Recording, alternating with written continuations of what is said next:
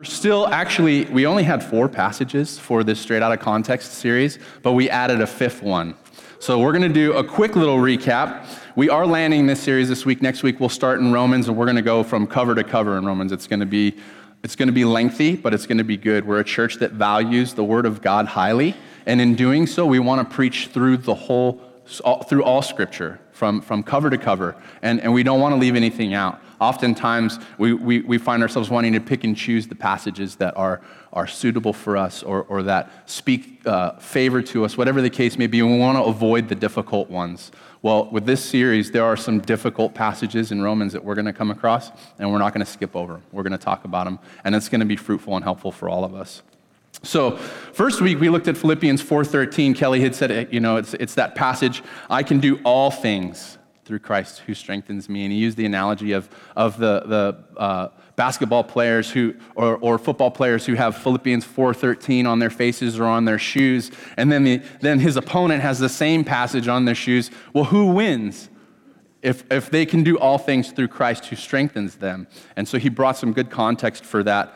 Uh, the next one was Matthew 7 1, and it was judge not that you not, judge not that you not be judged. And Isaiah talked about that. Was we walk into the room with a two by four and we're knocking people out, trying to get a speck out of other people's eyes. And he brought that into, uh, oh, was that? He did that one, right? Yeah, yeah, yeah. And then we did uh, Jeremiah 29 11, for I know the plans that I have for you, plans to prosper you and not to hurt you. And, and we love to grab a hold of that and, and try to walk that out. Oh, he has plans for me not to prosper, to prosper me, not to hurt me. And that, that's true, but when we look at it in context, it actually says something quite different. Um, John 14, 14, ask anything in my name. Jesus said this. It's like the name it and claim it. Jesus, I pray in your name for that Ferrari. Jesus, I pray in your name for that beautiful house. Jesus, I pray in your name for the wonderful Hawaiian vacation that I don't have the money for, but I'm claiming it in your name and you're going to give it because that's what your word says. No, it doesn't work like that. He's not, God's not a vending machine. What do we do when we isolate these scriptures? That's exactly what we do is, is we, we make God out to be something that he's not. And I know for me, what I've gotten from this scripture is, is or this series is that when we make him that, we're, we're, we're actually doing it for our benefit and, and excluding God from the equation and taking him out of his role as Lord and Savior over our lives. And we're, we're, we're doing it to just simply benefit ourselves. God does want to benefit us, but not just for our benefit, because he's God and he loves us and he wants to bless his children and be kind to us. Today we're looking at a passage that speaks of healing. Can anybody think of a passage that we pray for people often when we're praying for healing? Marianne said it. By his stripes. By his stripes, be healed. In Jesus' name, be healed. We pray this all the time. It's not a wrong prayer. It's not the wrong way to pray. Actually, it's a good way to pray. God does heal. But when we isolate this passage, we do the same thing that we did previously, is we make him uh, like, like a vending machine. Everybody gets to be healed because that's what this says. Everybody's healed. That's simply not true. The passage is Isaiah 53 5, and I'm going to read it out of the New King James because it actually says, His stripes we are healed. Several translations say different things. Uh, but it says, it says this But he was wounded for our transgressions, he was bruised for our iniquities. The chastisement of our peace was upon him, and with his stripes, or by his stripes, we are healed. How many of you have prayed for somebody to be healed before? It's, it's a good practice as a Christian. The Holy Spirit lives in the heart of every believer, and we should be praying for people to be healed. Did it work? Yes, no, yes, no, sometimes. So I do it all the time. I pray for people to be healed weekly, I ask, ask people to pray for me to be healed. I didn't sleep last night barely at all because the neighbors were having a party and I have sleep apnea and I'm having sinus issues, which stops me from using that machine. So I prayed, Lord, heal me of my tiredness. It didn't work. I stand here before you half asleep. I also am actually experiencing quite a bit of back pain, more back pain than I've, I, I ever can recall experiencing. Like physically, right now, I'm, I'm experiencing that. I've prayed for that to be healed over and over and over again. and, and I haven't been healed. Scripture talks all over about the power of a testimony, so I'm going to share some stories and give testimony. And in this story, I'm going to testify that the man that I have prayed for did not get healed. His name is Nick Saltis, and he leads Fullerton, and he has sleep issues, and he's had like gnarly sleep issues for years. And I have prayed for him literally for years for him to be healed, and he has not. And I know countless people who continue to pray for him to be healed and have prayed for him for years to be healed, and he hasn't been healed. I've had way more failures than successes when it comes to praying for healing. I'm sharing these stories because I'm, trying to help us understand that when we isolate this passage in and of itself, we're not giving it the justice that it deserves because it's out of context. And God doesn't heal everybody all the time in every moment. And there are some people that actually believe that because of this passage, everybody gets healed all the time. And it's just simply not true. Our friend Daniel Rickert, he prayed for Steph one time, and this still blows my mind, gives me chills when I think about this. Steph has had uh, hip trouble, knee trouble, back trouble, and he sat down. He said, Can I pray for your foot? Can I pray for your leg at our house? Literally had her put her, put her feet out in front of her, sitting like, like this, you know, with both legs out. And as he prayed, I watched my wife's leg physically grow. That is healing. That happened. I'm not a dishonest man. So I can tell you, beyond a shadow of a doubt, that the Lord healed my wife's leg. She has less hip pain. She has less back pain. You know what's interesting? She has so many other things that we would love for God to heal her from, but He hasn't. And for whatever reason, in that moment, he chose to heal her, her, her leg, lengthen her leg to the length of the other leg. And I've heard other stories about that where that's actually happened as well. God's amazing. And he does want to heal, he just doesn't do it all the time. David Chisholm, some of you might know him. He was at Fullerton. He was here before he was at Southlands Fullerton.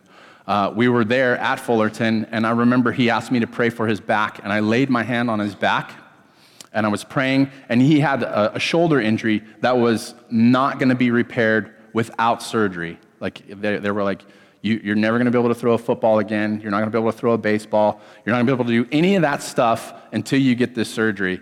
I'm praying for him. I physically feel a pop underneath my hand. And I'm like, should I ask him if he felt that? I'm like, ah, uh, no. I'm just going to keep praying. That's a little weird. Did you feel that? No? Ugh. Jeez, okay, well, let's keep praying. So I pray for him. I continue to pray. He texts me, goes home, texts me like two hours later. He's like, I'm healed. I've been, and I've been throwing a football at my futon for the last two hours just to try to get it to hurt. And it's not hurting, it's healed. And I reached out to him. I figured it would be okay to share that story. I reached out to him. I said, Hey, do you mind if I share that story? And he said, Yeah, there's some details in there that, that might help assist in that story, the one being surgery. I didn't know that he was going to need surgery for him to be able to recover from that injury. And he also said, and to this day, I'm still healed. That was years ago. That's remarkable. That is something to, to clap for. We can clap for that. I share these passages and stories to ruin it for those of you who might have read it for, as in, everybody gets healed all the time. I also share the passage for those of you who are skeptics regarding healing. The men and women in this room who have shared their test or, or are testifying saying, Yes, I've prayed for people and they've been healed, are not dishonest people. Hopefully, I'm not a dishonest person. I have no benefit of, of telling you a lie about whether or not someone got healed. So if you're in here and you're a skeptic, don't be. I'm here to encourage you that God does heal today.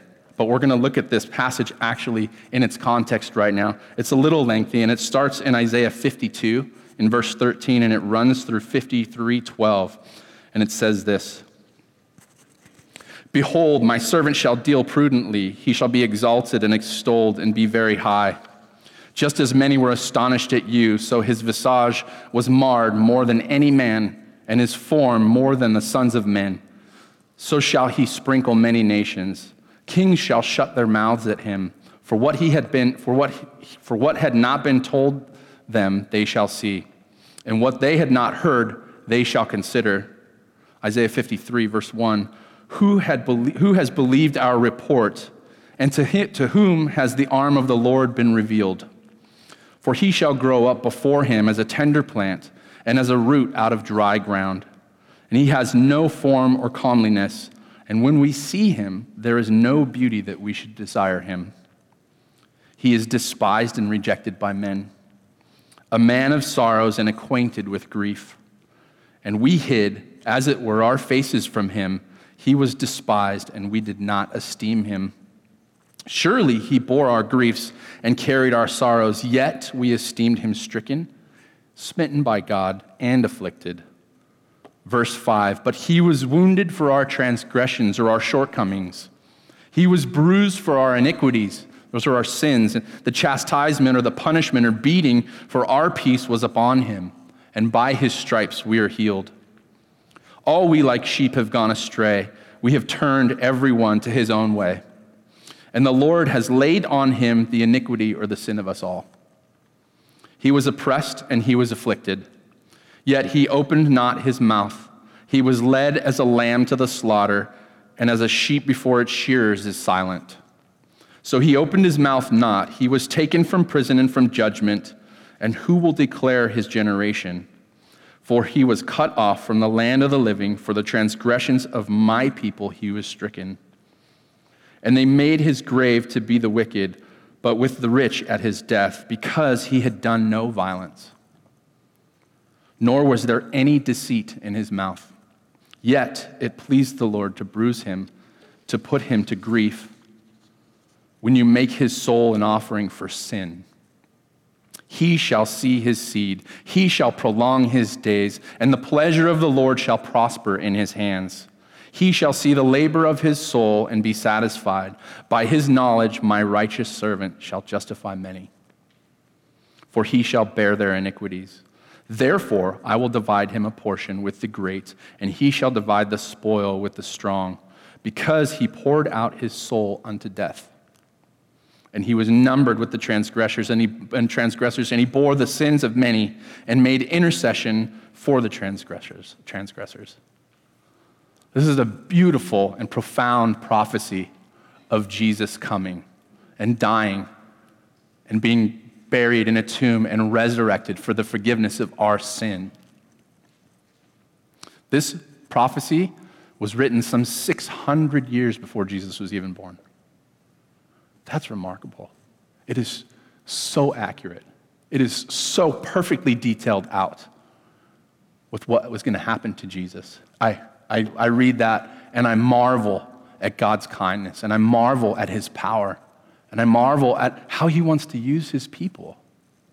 And that happens in the context of healing too. So, what's the problem? What happens when we isolate this passage from the rest of it and try to apply it and everyone, get, everyone gets healed? That's simply not true. Have you guys seen the movie Aladdin? Not the new one with Will Smith, but the one with Robin Williams as the genie? And he's like, Poof, what do you need? Poof, what do you need? Poof, what do you need? And he says, Oh, to be free. God's not a genie. When we stand over somebody and we isolate that passage and we say, By his stripes, all of you are healed. If that was true, I would just have you guys line up and I would pray for every single one of you. And I would ask you to pray for me. And we would all be healed. And that would be amazing. But God's not like the genie in Aladdin. It's simply not true. And he doesn't just show up. What do you need? What do you need? But he did set us free, wholly and completely. He did heal us through salvation. That's what this passage is talking about. It's not, it's not either or, it's both and. But in light of this passage, when we look at it in context, ultimately, it's about the healing that we've received through salvation in Jesus Christ. So, what else happens when we isolate this passage and we pray and somebody doesn't get healed? Is God not good? Did I not have enough faith? Did the person I'm praying for not have enough faith? Do they have a sin issue? Do I have a sin issue? It leaves so much room for us to minimize who God actually is. And He's not to be minimized. And so when we take this and we do that, and somebody isn't healed, there's so much room for doubt, there's so much room for disbelief. There's so much room for a lack of faith. God didn't intend that for us. He did intend for us to continue to pray for people to be healed physically, here and now, I don't know why he does and why he doesn't. That's, that's one of the profound mysteries of God. He chooses to heal who he wants to heal, when he wants to heal. I have no idea why. I'd like to think when I get to heaven, I'm going to ask him, My back hurt for like a long time. Why didn't you take care of that? And, I probably won't even care at that point, but I'd like to think that when I get there, he's going to have an answer for me, like, well, well, because of this, or whatever the case may be. And I'm, and I'm sure it's, I'm not sure, I know it's going to be a satisfactory answer. So I, but, so I can't, I can't worry about that. You know what I can do? I can keep praying for people in faith and hoping that they're healed physically here and now. You've heard it said that we live in the kingdom now and the kingdom not yet. It's a theology of when, when Jesus died and he went on the cross and he atoned for our sins and he was resurrected. The kingdom came in some level or some increment, and we received some level of healing, whether, whether it be via salvation, which is more healing than we could ever deserve. But the kingdom now, some other people do get prayed for and they do get healed. The kingdom not yet is absolute healing when Jesus returns or when we go to be with him, when we pass away and we go to be with him. That's the kingdom now, a little glimpse of heaven on earth, and the kingdom not yet.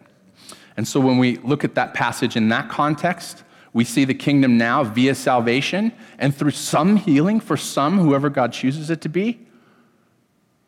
And then we see the kingdom not yet in absolute, perfect, and complete healing upon Jesus' return or our own death. That leads to my first point God will heal us completely, but not yet. Philippians 4, uh, Philippians 4.13, not really. Philippians 3, 20 through 21. But our citizenship, we're changing translations now, we're in the ESV, is in heaven, and from it we await a Savior, the Lord Jesus Christ, who will transform our lowly bodies to be like his glorious body by the power that enables him to subject all things to himself. Revelation 21, you know how some, some Bibles have headings and they, they kind of give you like the, this is what this section of scripture is going to be about. In, in my Bible, it's titled A New Heaven and a New Earth. And the passage talks about heaven coming down to earth, and, and it says this There will be no more mourning, or crying, or pain. The old things have passed away. He is making all things new. This is the kingdom to come.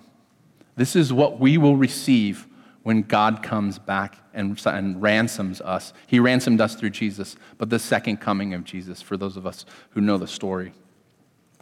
You know, this lends itself in support of physical healing not being an absolute in this life. You guys know the story of Philip and the Ethiopian eunuch in the book of Acts? God speaks to Philip and he tells him, I want you to go down this road. You know what I love about this passage is Philip's faithfulness. He doesn't know where he's going. He doesn't know where he's going to end up. And God says, I want you to go. Not only does God say, I want you to go, and he goes, he tells Philip, this is a desolate place. And Philip goes anyways. I think I would be like, well, what's going to be there when I get there? You give a little, I'll give a little. You know, give me a little hint as to what I'm expecting to happen. Philip doesn't do any of that.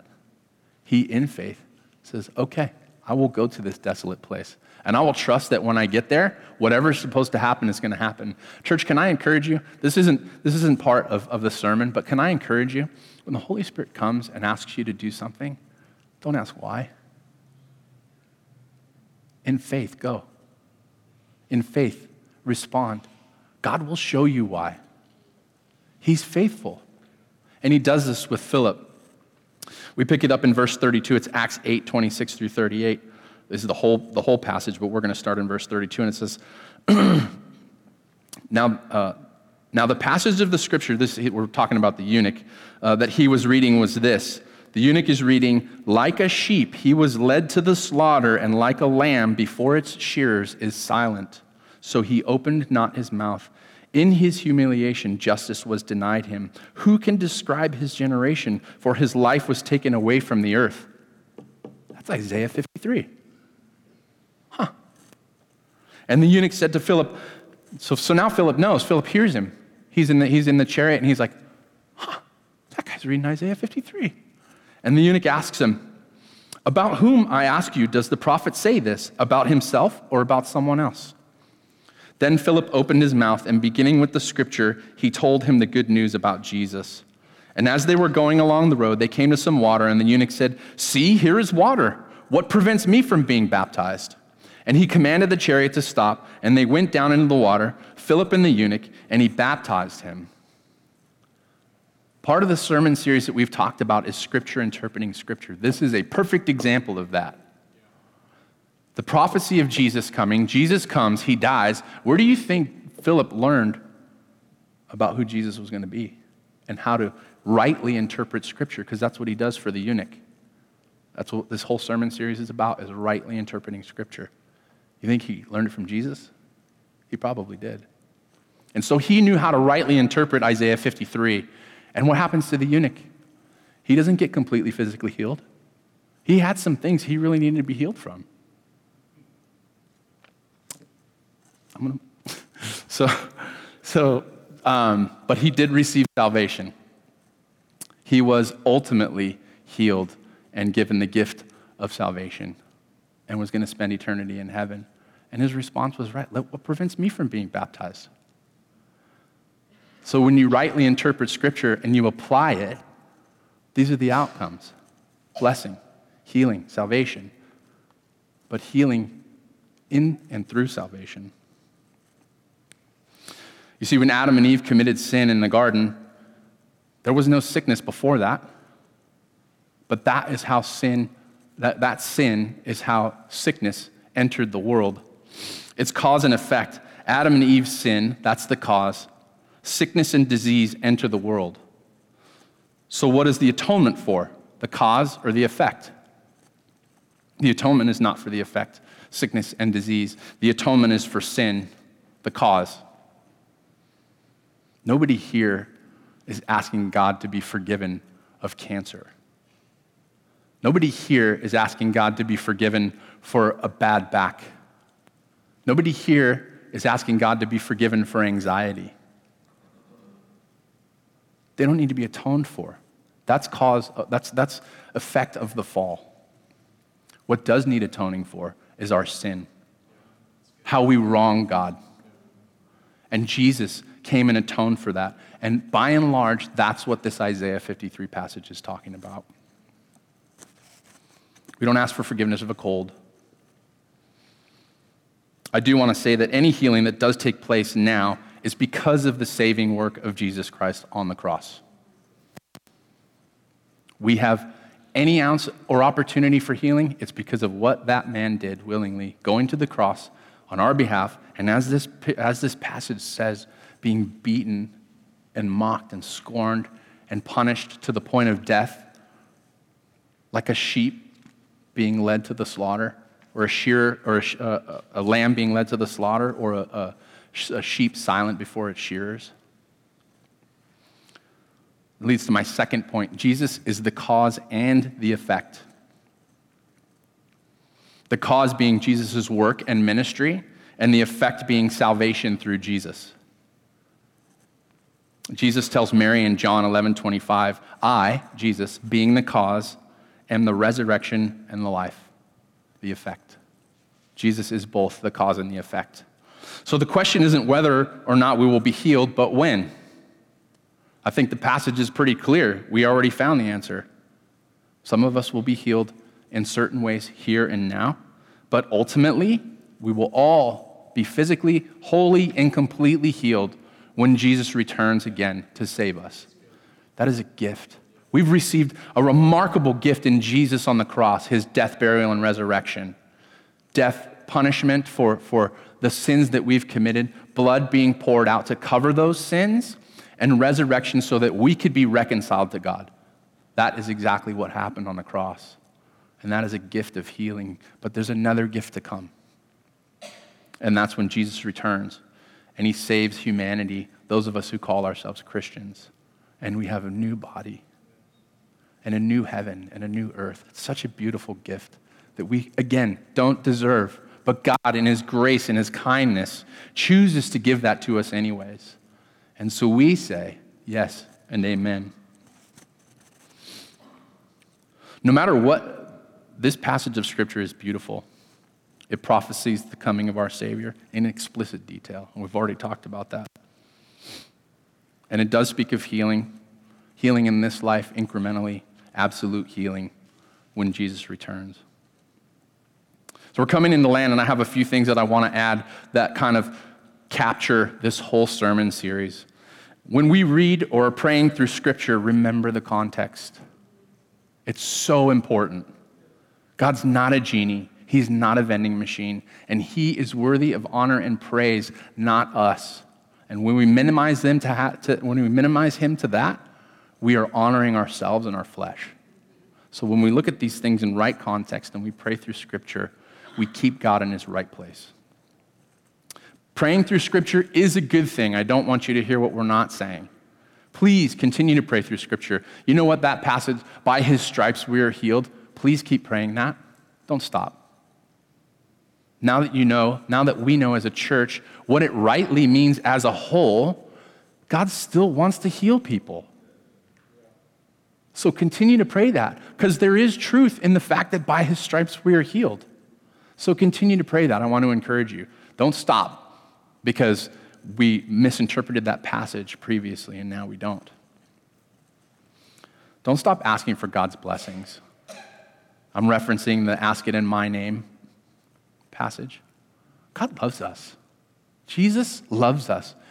And God wants to bless his children. And he does. He does. If we never ever received another blessing from God besides Jesus, we have far more than we could ever think or imagine or deserve. But he still, in his kindness and his love and his grace, wants to bless us. So ask. Don't stop asking. But ask with right motive and good intent.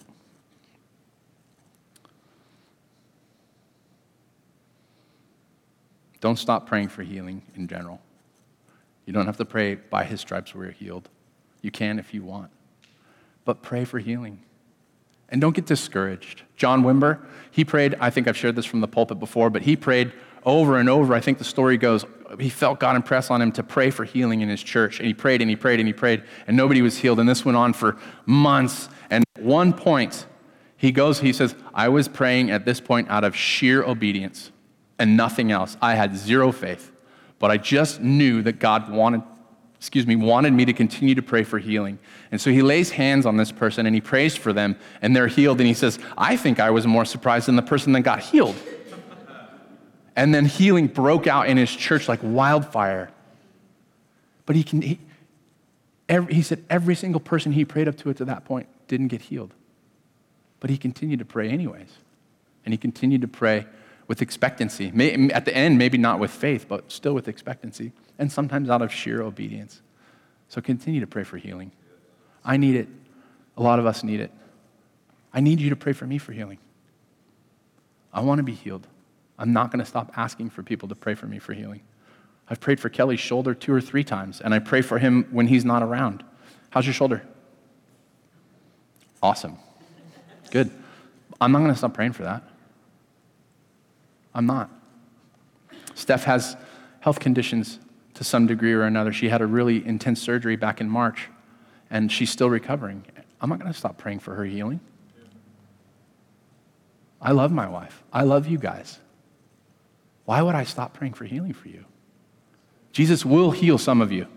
Jesus might heal me, and that would be amazing. So don't stop praying for healing.